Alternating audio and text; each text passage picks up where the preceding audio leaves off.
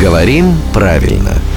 Здравствуйте, Володя. Доброе утро. С наступающим Да, вас. старый Новый год на носу. У нас с друзьями есть традиция. На каждый старый Новый год напоминать себе и всем людям доброй воли о том, как правильно писать поздравления со старым Новым годом. Ну, в речи оно как есть, так и есть. А вот э, поздравляю тебя со старым Новым годом, там начинается опять чехарда с заглавными, со строчными буквами. Как правильно? Прекрасная традиция. Мы же каждый год пишем. Каждый год справляем. Каждый год здесь на троих собираемся и напоминаем. Да. Вот давайте напомним, что в сочетании «Старый Новый год» с большой буквы пишется только одно слово. Старый. Нет. Новый.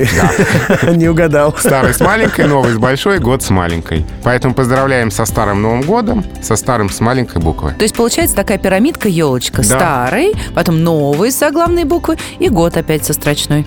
Прекрасное правило. Со старым Новым годом вас, Вот. Володя. Это я интенционно как мог выделил.